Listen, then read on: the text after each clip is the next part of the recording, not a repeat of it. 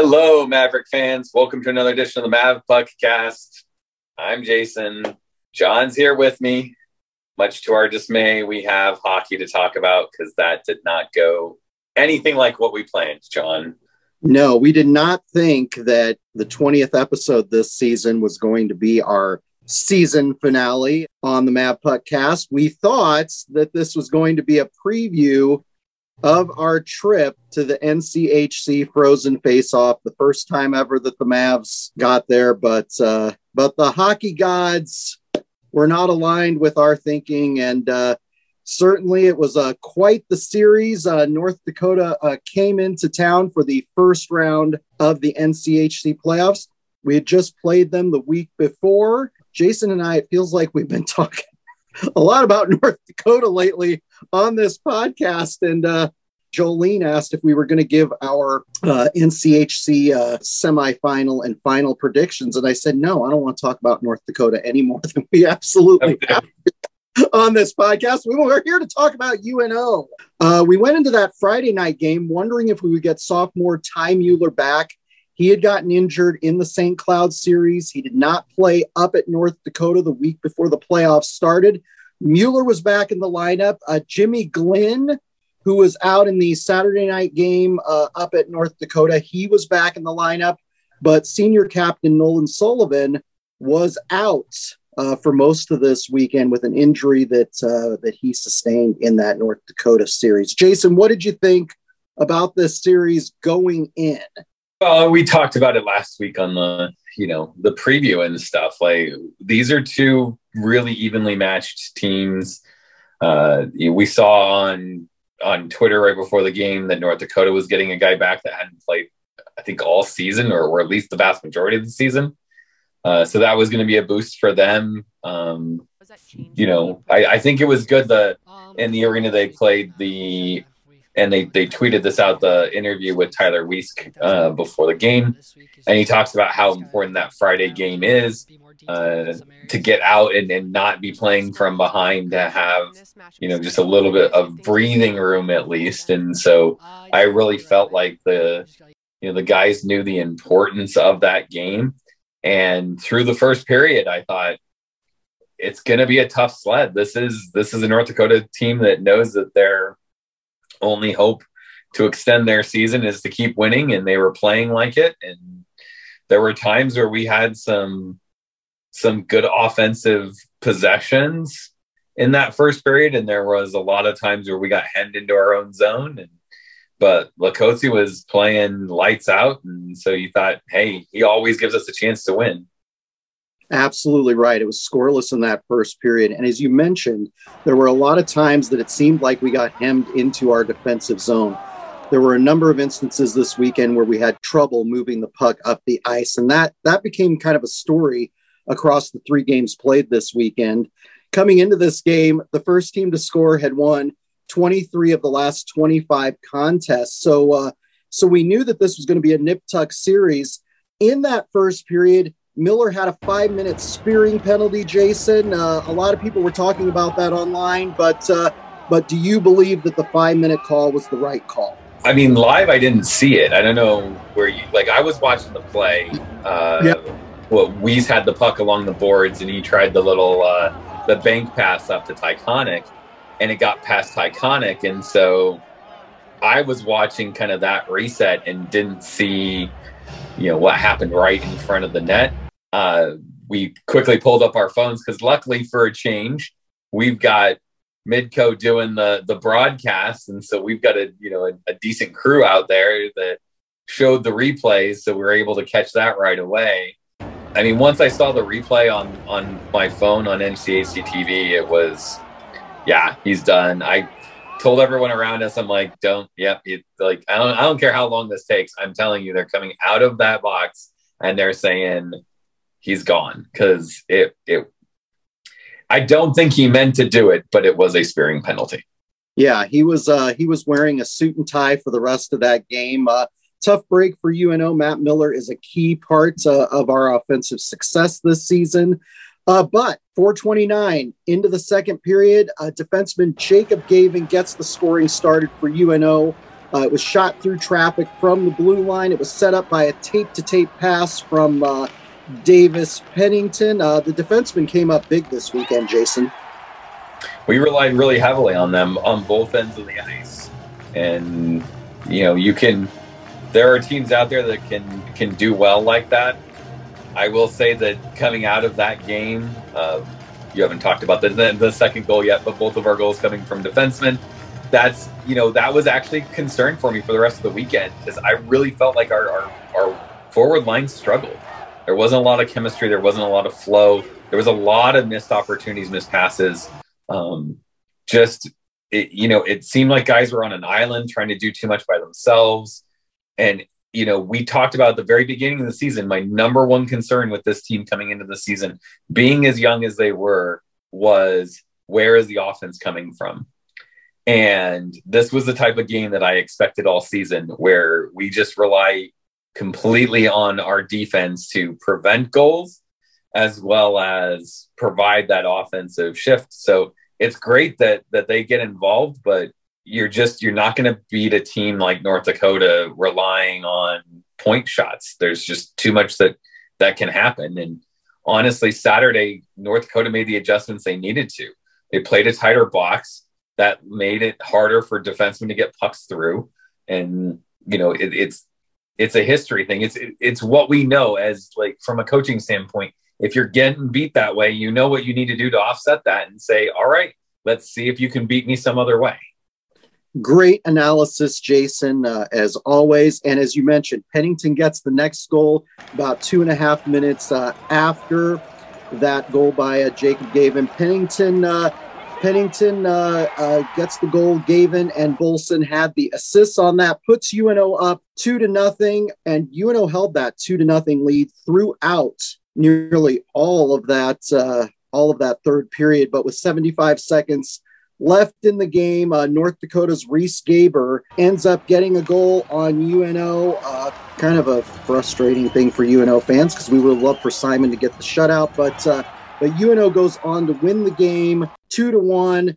Overall thoughts on that game on Friday night? Uh, there's a few things I'd point out. One, Pennington's goal. Uh, you know, yeah, it comes from a defenseman, but I, I want to like Bohlsen's pressure there has been his play. We've talked about it in, in past episodes. Like he is that that force that we need. That kid that's just he's always going, he's always driving.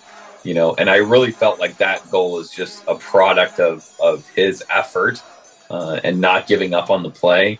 Um, you know, making a, a good first pass, getting Guevin involved, getting the puck back up that pressure and relief really does North Dakota a problem. And so it was, you know, I, I really appreciate that. The North Dakota goal is the hard one. I think going into Saturday, it's an entirely different thing if North Dakota is sitting there going, we just spent 60 minutes and we couldn't find an answer to this goaltender. Because you're going to start trying more things. But the fact that they found a way to get one past them, it at least give, gave them a building block to say, okay, so we know this is working. This is getting past their D you know we're going to do this to try to you know maximize those types of opportunities um, so it was really unfortunate that that that went in and i think that carries over to saturday more than more than casual fans probably think it, it was just one of those little things. It, it gave them a little bit of a lift right there at the end of the game. And you know they had a number of opportunities through the game. It would have been great to shut them out. But again this is hockey and this is why we play the games. So we go into saturday night. Fans are hopeful because we got the win on Friday night. I will tell you, Jason, that there were a lot of mutual friends that you and I have, grown men, who were saying, if UNO finds a way to win tonight, I might cry.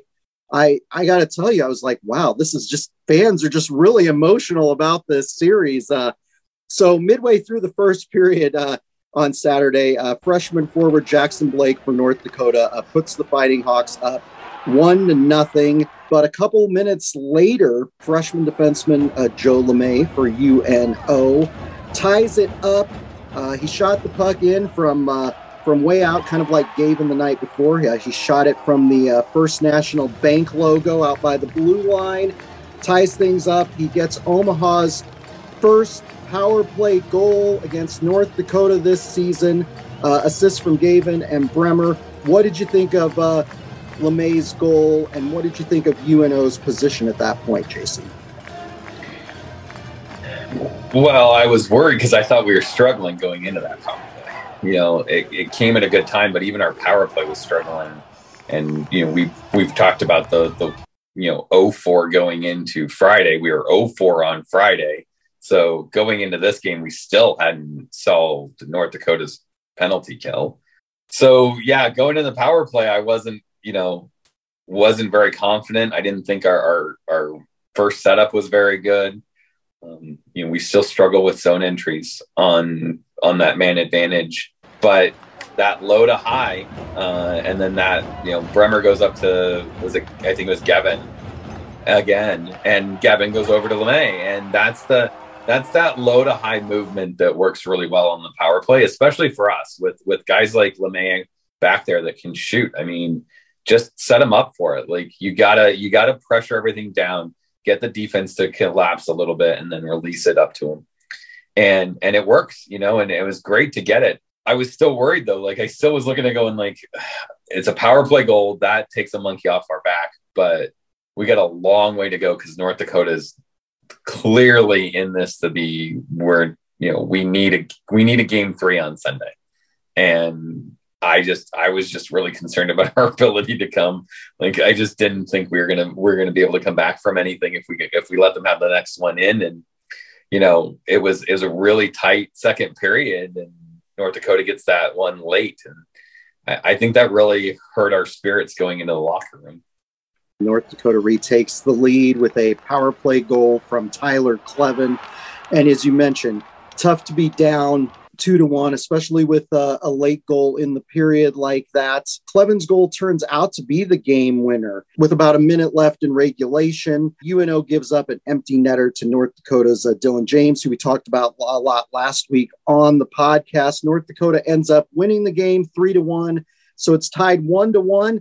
This was a scenario that I predicted on the podcast. You and I both thought last week when we gave our predictions that this would go three games. We were hopeful uh, that UNO would get the W on Sunday in that rubber match. And early on, it looked like that might happen. Uh, the team was back in their uh, alternate gray jerseys, which uh, have proven to be successful for them. Jason and I are superstitious. So, uh, you know, whatever clothing they wear that they have success in, we want them to wear that all the time. But uh, 14 14 into the first period, Jimmy Glenn back in the lineup this weekend, uh, gets the scoring started in the game and gets the scoring started for UNO. Pennington did a nice job getting the puck uh, in front of the net for uh, Glenn to put away. It was a beautiful goal.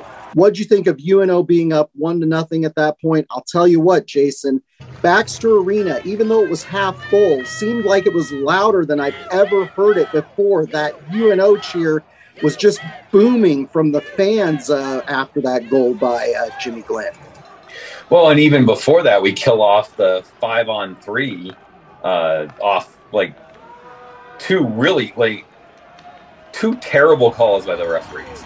I mean, this is I have never. This will be my rant for this podcast. I have never seen referees in a decision game three like this get that involved in a game.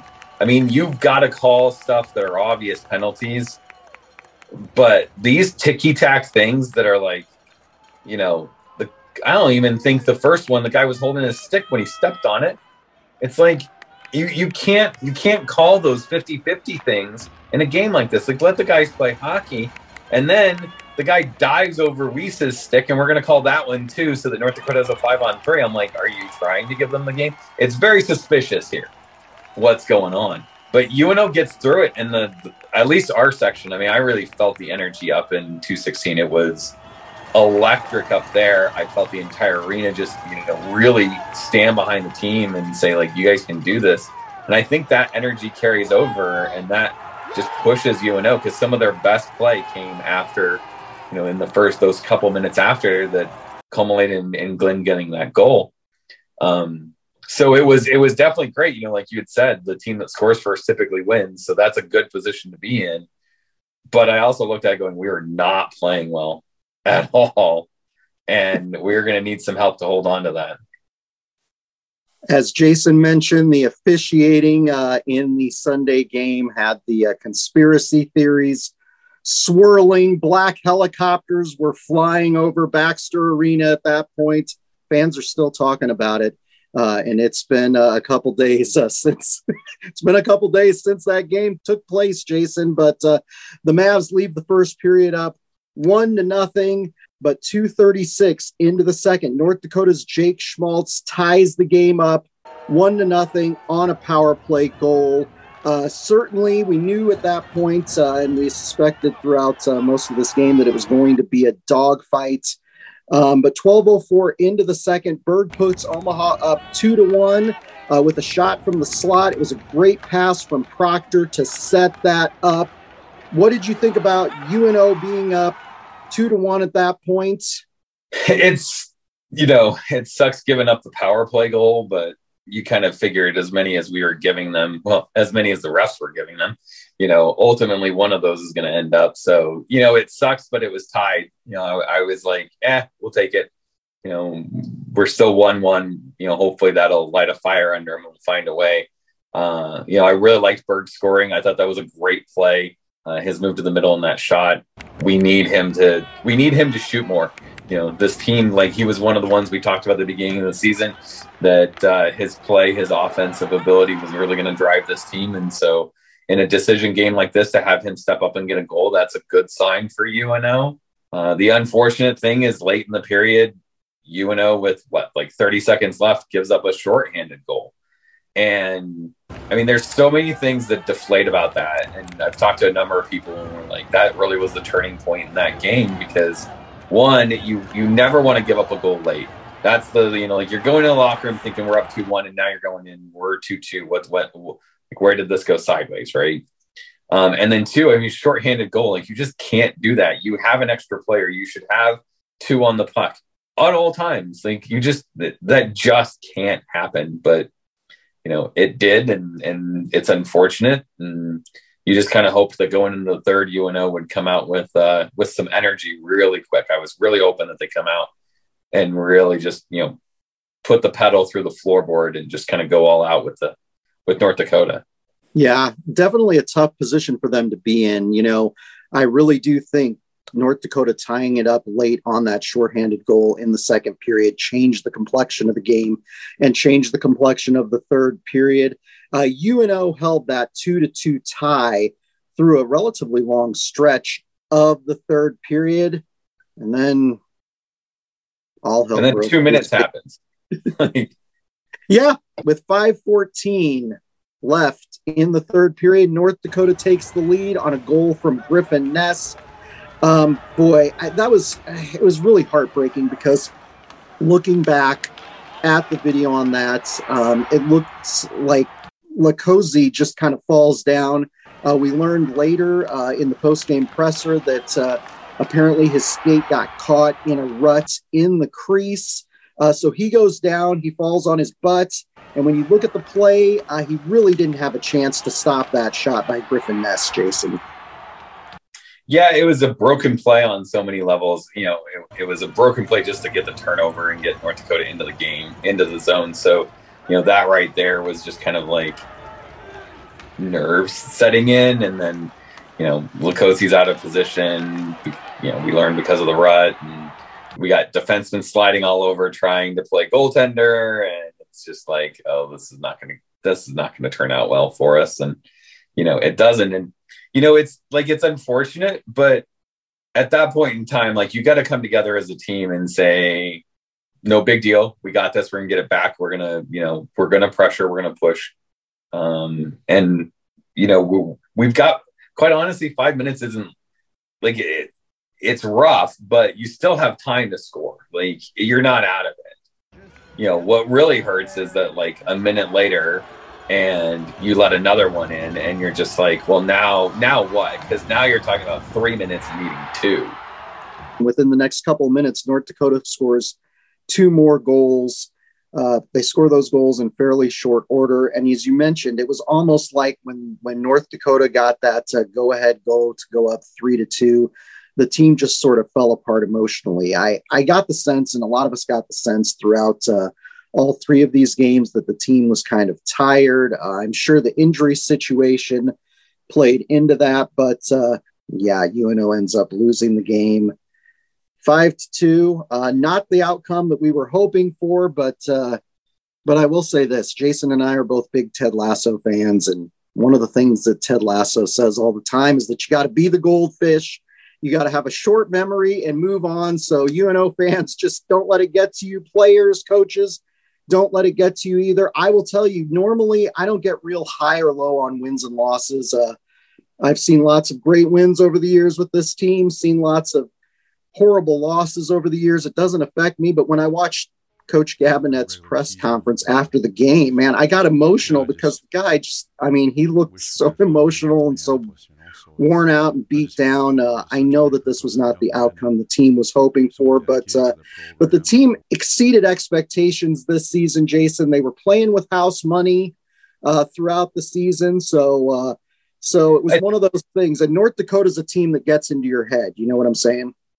Right. And I think, you know, the hard part is as fans, as a fan base, is, you know, you you want your team to win and and and you've seen them win and you've seen them perform well. And, you know, you look at a game and you say, this is just not, you know, this wasn't our best effort or, you know, those those were just poor mistakes. And, you know, I think what we we fail to look at is what you said is this team was way, way outperforming what you know really everyone expected um, and so even though it it ends the way it ends and we're all a little scarred from you know the opportunity that slipped through our fingers you know in all due respect like the expectation was that we would be that this would have happened to us in two games instead of three in grand forks not in omaha so there's a lot of stuff that went right for this team and to see the fan base come together. You know, the the attendance this season.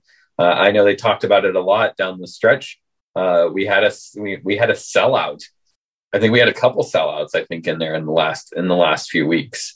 You know, there was great energy during the playoffs. Um, you know, it's it's a it's a really motivated fan base. These are people that are are committed to to the team and to be a part of that community. Like it's an honor for me um, just to have friends that that support this team and say, hey, you know, we're with you. So, you know, to the players, if, if on the off chance that any of you actually listen to this, uh, you know, like I, I just I appreciate that that they put in their effort and they did everything that they did. And, you know, I really think that the majority of the fan base is dis I don't I don't want to like I don't know what words I want to use here, but like we're not happy about the way it ended, but you know we feel for them and we're so proud of the efforts that they put in and what they were able to accomplish this season and you know hopefully it's a sign of things to come you know it, it, would be great if next year this team you know makes another run at it you know and this is a sign that this is a long-term program and not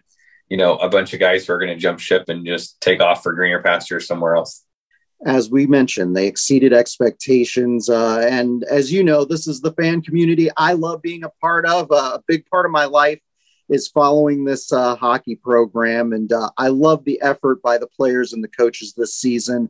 We were picked to finish seventh. Uh, and that was what was really interesting about this series. You had a team in UNO that had overperformed all season, and you had a team in North Dakota that had underperformed all season.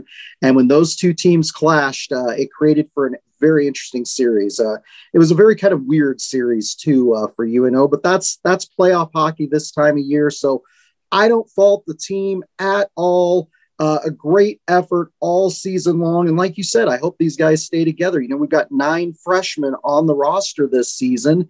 Uh, so a very young team, a lot of guys who haven't experienced uh, the grind of uh, college hockey and uh, NCHC play. So they will be better for having gone through this uh, this season. And I think they'll all be better for having gone through a playoff series like this because, uh, in many instances, the things that define you and make you better are those failures that you experience. I mean, it would have been great to have the Cinderella story, but as we all know in life, and as we all know in sports, and it's what makes sports so compelling, things don't always go according to plan. So uh, I will point out on a slightly less positive note, the Mavs have not won a playoff series in conference play since 2010. Don't let it bother you, fans. Don't let it bother you, players. It, you will win a playoff series again one of these days. Uh, the Mavs also went one five and one in seven games against North Dakota this season, so they really had our number. Uh, tough way for UNO to finish the season, but a lot of uh, positives, a lot of bright spots for the team this season. So I've got to ask you, Jason, who is your player of the weekend? You got three games uh, worth of action to analyze to pick that player of the weekend. Who did you like this weekend uh, in the playoff series against North Dakota? There's quite a few guys that were on my list. I don't know about, I don't know your list. I think a lot of people forget. We don't talk about this. We don't, I don't let John know this is who I'm picking or anything. So this is all just off the cuff. So um, I've got a list of, I, I, think I had six on my list. I was like, it's, it's going to be one of these six, but man, it's really hard to pick between them. For me, like there's, there's the obvious choice and I'm going to kind of steer away from it. I don't know, maybe you'll pick the obvious choice. What I thought was the obvious choice. Um, I'm going to go further down the list actually. And I'm going to, uh, I'm going to call out Brock Bremer. Like his energy, uh, you know, he's scrappy. That's, how I described him when we were getting a beard intermission ones. I'm like, we're gonna have to nickname him the mosquito. He's just like annoying as all get out, it seems to teams. Like, I don't know what about him, what he does or what he says on the ice, but it just he always seems to be getting under the skin of the other team. And it's not just the like go out there and, and hit someone or you know just go be that that annoying factor on the ice kind of thing. Like uh, he had some really good opportunities. Uh, he set up a really good goal. I hope at least that this was the year that's kind of the the kickoff for him, and I expect better, bigger, and better things from him next season. Anytime things get chippy, it seems like Brock Bremer's there, which I absolutely love. The smallest guy on the team, he's right in there wanting to mix it up with these uh, big forwards and big defensemen that we play uh, in the NCHC. So yeah, one of my favorite players. Uh, it was an honor to be able to get uh, his jersey uh, for Military Appreciation Weekend to be able to win the uh, win the auction for that. So uh, yeah, one of our favorite players. Uh, as we mentioned before, Jason and I got to see him before he came to play at UNO when he was with the Muskegon Lumberjacks. They came down to Omaha and uh, yeah, we were really impressed with him then. So yeah, an exciting player. I always like Jason how you pick guys who are off the beaten path. But I'm going to go with defenseman Davis Pennington, Bridget's favorite player. He had his first goal of the season, which to me was just crazy. I just assumed that he had uh, gotten a goal this season. Uh, we've got a lot of great offensive defensemen. Uh, he has one goal and 15 assists this season. Uh, a really uh, great player, always plays out there with a lot of heart. And I thought he was great all weekend long, Jason. Good pick.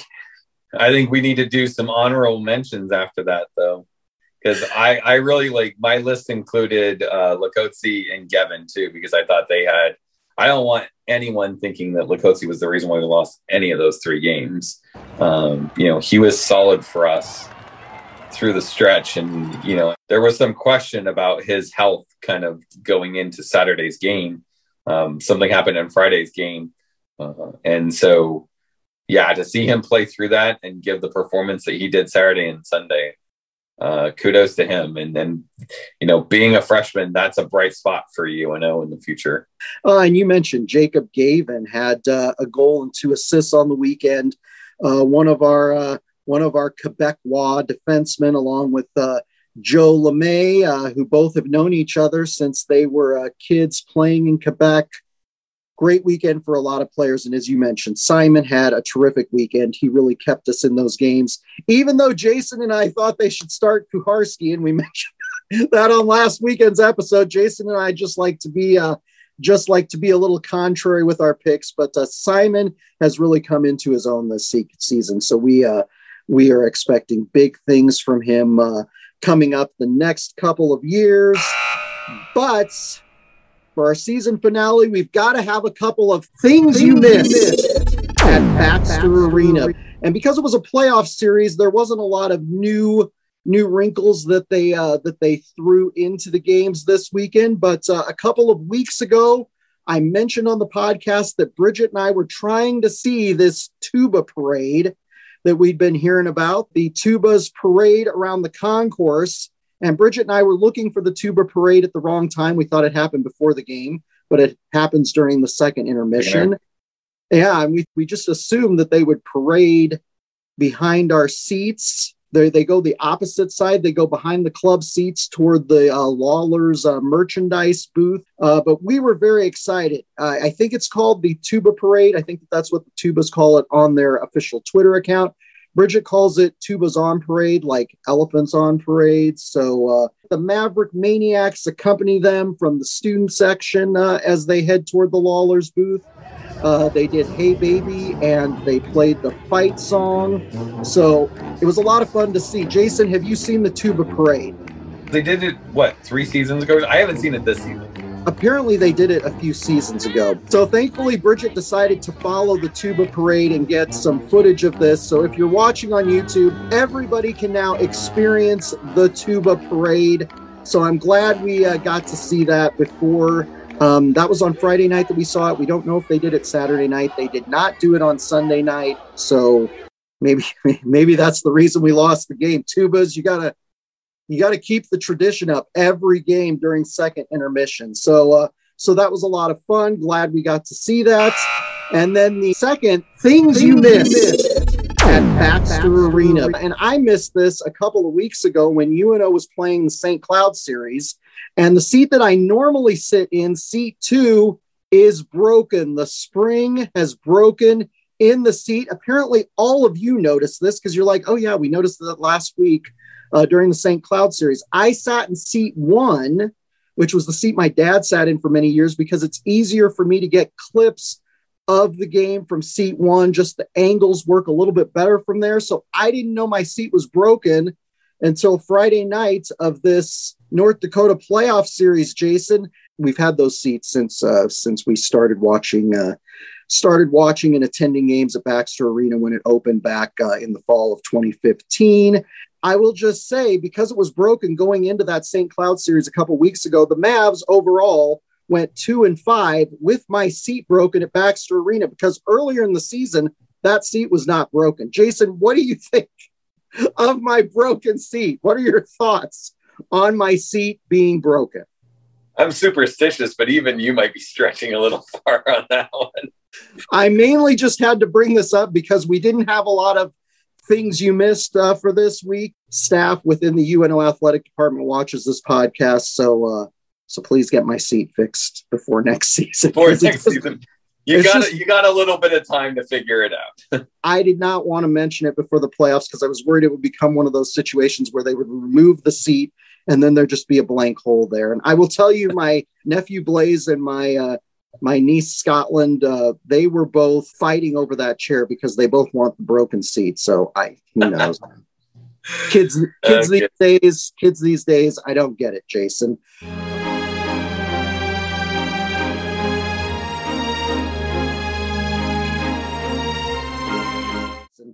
Um, the other thing I want to touch on, and uh, these will be announced after we do this podcast, NCHC award nominees for UNO. No Omahans made the uh, All NCHC first team or All NCHC second teams, but uh, there were a couple of honorable mentions from UNO forward Jack Randall, who had a great season for the Mavs, uh, and Simon Latkoczy.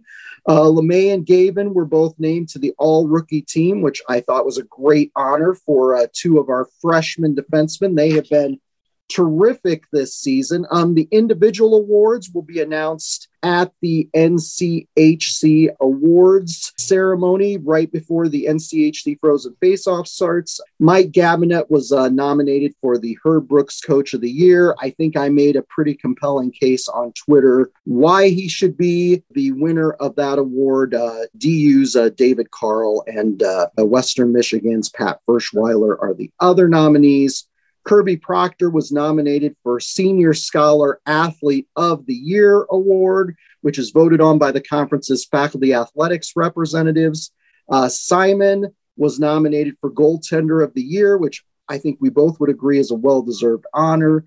Uh, Victor Mancini is nominated for Defensive Defenseman of the Year, Jason. And Nolan Sullivan is nominated for Defensive Forward of the Year.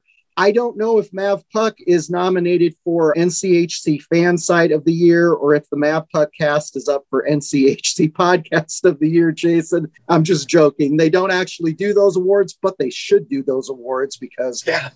I think we would clean up, Jason. So uh, wipe the floor with our lack of competition. we'll, we'll we'll take any honors any way we can get them. Jason, what do you think of our uh, individual award nominees? Yeah, I'm not a big I'm not a big individual award kind of guy. Like I'm happy for the guys. I commend them because they certainly deserve it. It's just for me, I'm more of a team guy. I I would be surprised there's certain players on the team and stuff that I know well enough to say like on the list they wouldn't really care. They're, you know, we lost to North Dakota and that's that's probably all they're thinking about right now. So um, I'm with you in your your Twitter rant.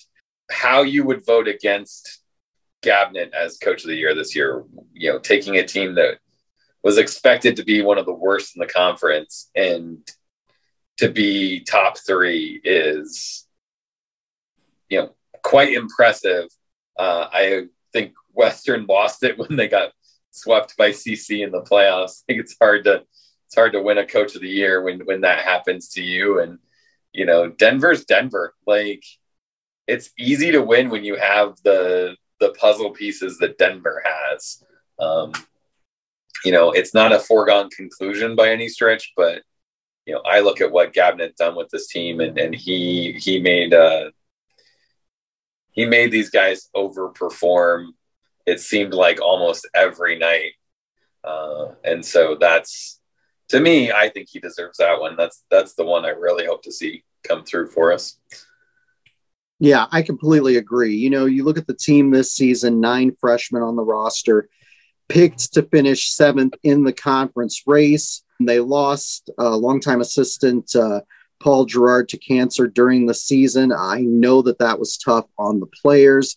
The other factor is um, when you look at uh, the stat sheet from last season, the 2021 22 season, we lost four of our top five point producers that were on that team, including uh, including Taylor Ward, who uh, was uh, absolutely one of our top offensive threats uh, during his time at UNO. So, uh, so yeah, it was it was tough to lose those places. It was also tough to lose a, a veteran goaltender like Isaiah Saville. We the only returning goaltender we had this season was Jacob Zab, who has not played uh, or who had not played a minute uh, of collegiate hockey during his career here. So we had two new goaltenders, freshman in Latkoczy, uh, transfer in Kucharski. So we definitely think Coach Gabinet did a great job this season. And like you mentioned, I'm sure the players and the coaches would much rather have won uh, that playoff series against North Dakota than uh, than win any of these honors. But uh, I thought we should mention it, and we will uh, definitely be uh,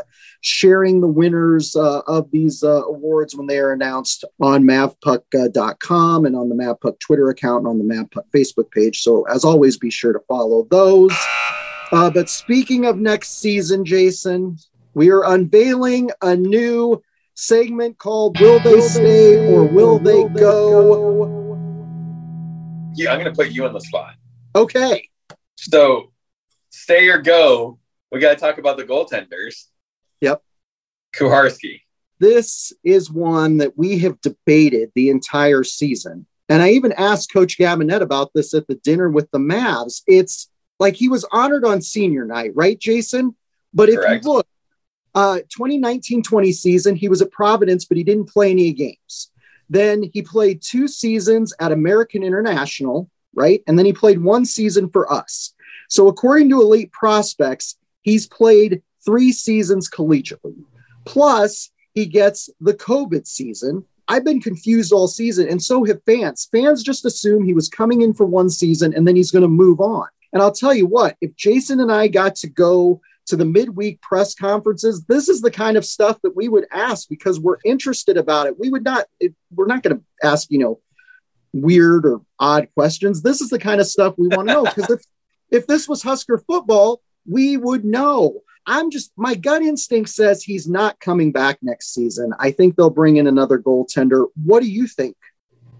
Well, I think you're going to hate me for this. I set you up on that one because five minutes ago, the Chicago Wolves just tweeted that they've signed goaltender Jacob Kucharski from Omaha Hockey to an ATO. So your prediction is already correct. He is leaving. All right. Well, so speaking of state pro, right I know now, Jon hates me now. Sorry. Yeah. Right now, there's a lot of doubt as to whether Jason's going to get to stay or Jason's going to get to go for not sharing that information. so thanks for the. thanks for the setup. Yeah. Sorry, Jon. All right. Thanks for the. But we got breaking news on the podcast for once. For once, we get to talk about something that has happened and not post this going, well, if only we had waited a day to record the podcast. Boy, yeah, I'm glad that that came in because that always happens. Like right after we get it recorded, we'll find out some piece of news. So I'm glad you found that out. As you know, I hate surprises. And I think you were just doing this because you know that this is the kind of stuff that gets my blood up. So, uh, so yeah, I don't know if Jason's going to get to stay or go at this point, but we'll see. He he gets, comment in the put your put your opinion in the comments. Should I should I leave or should I stay? so Kucharski's going pro. That was the vibe that we kind of got the past several yeah. weeks. I kind of wondered if that's why we were seeing Simon and net most of the time. You know, the other players on the team, the coaches, they get wind of this stuff. You know, as fans, you start to get a vibe. So, uh, so he had eligibility left, as I pointed out moments ago. But uh, Jason, with some breaking news, Jason with the scoop here. Well done for checking that out, Jason. We know Tychonick Weiss and Pivonka are leaving. Their eligibility is expired. Uh, Jason, do you think uh, any of those three will uh, end up playing pro? I mean, I'm sure that they, you know, they could play in the ECHL if they wanted to. Do you think any of them will go pro here uh, in the next uh, week or two? I mean, I wouldn't be surprised if they get like Kucharski's getting an ATO. If any of them actually signs a contract, it's going to be Weiss, would be my opinion. He's got the best opportunity, uh, just with you know being a draft pick in the past and you know, having those kind of connections, being to NHL training camps, you know, he just he has an experience that that, that the other guys don't. Um, but to be honest, like my expectation is is that a lot of the guys that we might lose, their their decisions are going to be: Do I go, you know, try to make a run of it from in in Europe and and kind of get my start and, and start building my skill set there? Um, you know, there's a lot of questions with the guys that are out there of you know, Randall had like Randall, he had a great season this year. Can he do it again? Right? Like you can't build a career on one 30 game season. So can he handle the grind, an 82 game grind? Can he produce when, you know, the talent's better? I'd like, like, as a fan, I say he can, but, you know, those are the questions that have to get answered. And that's the thing with you know, we're not a Denver, North Dakota. We don't have a lot of NHL draft picks, high, you know, high round NHL draft picks coming to Omaha. You know, the guys that come in here need to come in here looking to prove something uh, to answer the questions that scouts have. We've taught, we talked about Berg this weekend and we've talked about him this season. You know, he's an Islanders draft pick. The question for him coming in was, can he produce? Can he finish? That was the, the, question mark I heard from you know people that I talked to was that that's what they were looking for out of them, and so you know we'll see you know where people go. I think I think ATOs are probably we're going to see the most of with our our guys. I think you're right. Now there are a number of people who have asked on Twitter about Tyler, who, uh, as we all know, uh, was originally a, a, Colorado Avalanche draft pick. Jason, what's the status of him? Because there are a lot of fans who have wondered, you know, he came back for a fifth year. What is the status on Tyler Weiss now? I know you, as a, a big Avalanche fan and as a big Tyler Weiss fan, uh, have been following that. Would you like to explain for the fans where Tyler Weiss is at as far as all of that goes? I mean, it's incredibly complicated when you get into to some of that situation. Like, you know, these the the players that we have on the team, Berg, uh, Mancini, you know, Kucharski, The reason why he's got an ATO with the the Wolves is because it's in the uh, Carolina Hurricanes uh, system and stuff. So, like, those are the like a little bit easier in that those teams kind of have the the say in when and where you go. If they want you or they need you uh, in their AHL program, then you know they're gonna they're gonna push you an offer that you probably won't refuse.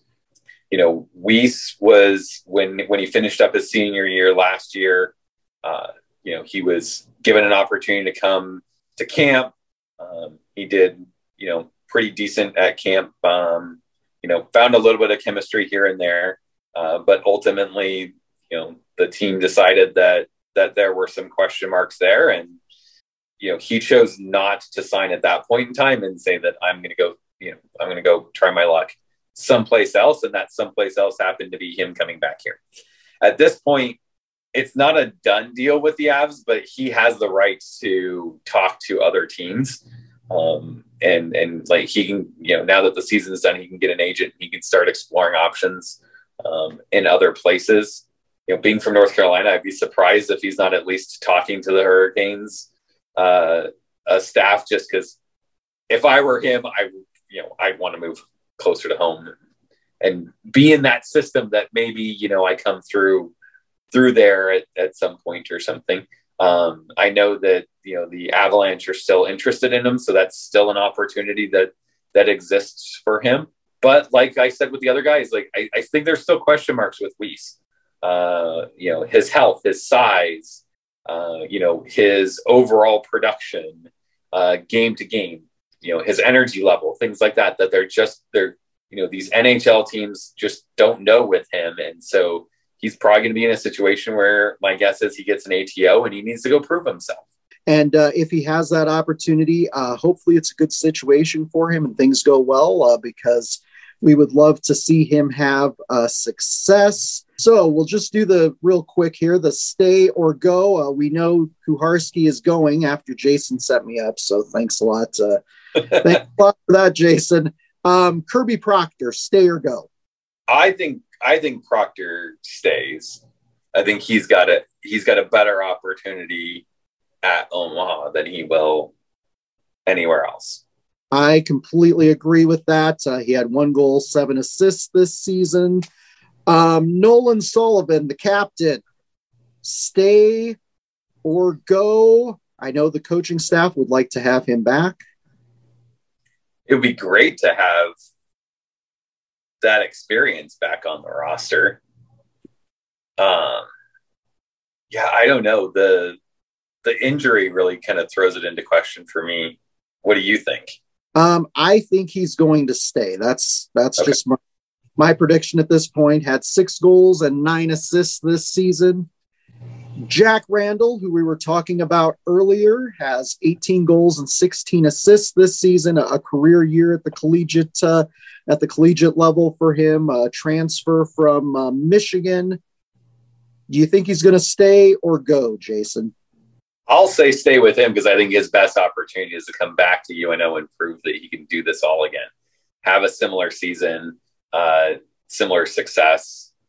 You know, um, you know, be in a leadership role, bring some of these younger guys, these these sophomores, the freshmen this year, um, along. I think that would be a good development thing for him.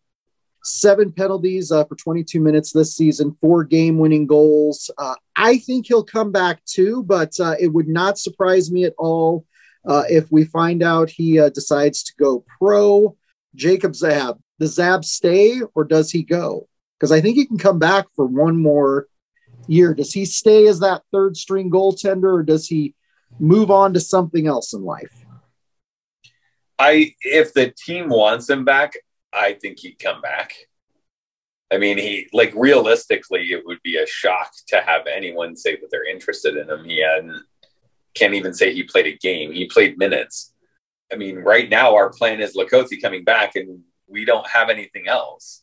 And so I think the question is: is uh, is the staff bringing in one goaltender?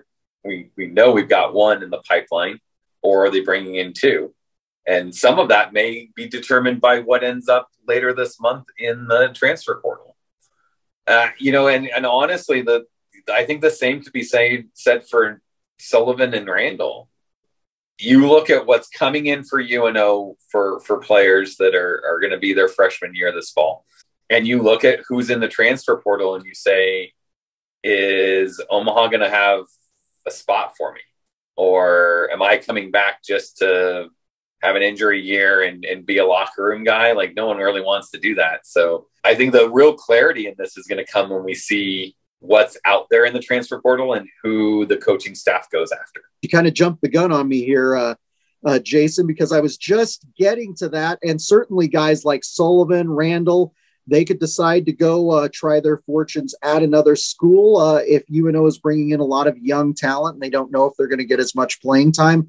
That will be interesting to see. Some other guys on the roster, uh, Cam Mitchell, uh, one of our freshmen forward. He played in 14 games. He had no goals and he had an assist. And then Michael Abgral, another guy uh, who was a forward this season, freshman this season, um, played in 15 games, had no goals, no assists. It, it's a really interesting question because, as we know, there are some guys down roster who didn't get a lot of playing time that we don't see then going forward. And uh, with UNO constantly recruiting players, there's a lot of guys on the recruiting lists out there right now. It does make you wonder. Any thoughts on uh, Mitchell or Abgral coming back next season, or do you think they might go uh, try their fortunes somewhere else? Um, it's hard because a lot of that for us as as commentators, uh, it's difficult because we don't know what that locker room's like. You know, do they have the do they have the guy that they've played all of juniors with and they're now both at UNO? Where it's like it's harder for me to leave because yeah, I got a friend here and I don't want to leave my friend kind of thing.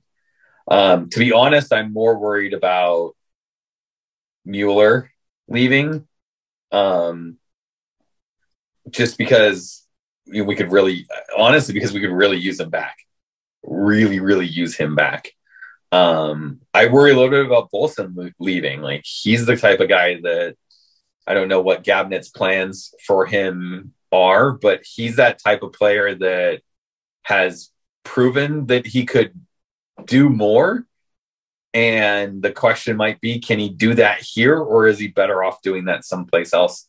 Um, so he's one that I worry about. You know, maybe leaving early uh, either via transfer portal or or something else. Mueller, I worry a little bit more about him, you know, just getting an opportunity uh, to make a go of it at the next level and saying like, now's the time for me to take that.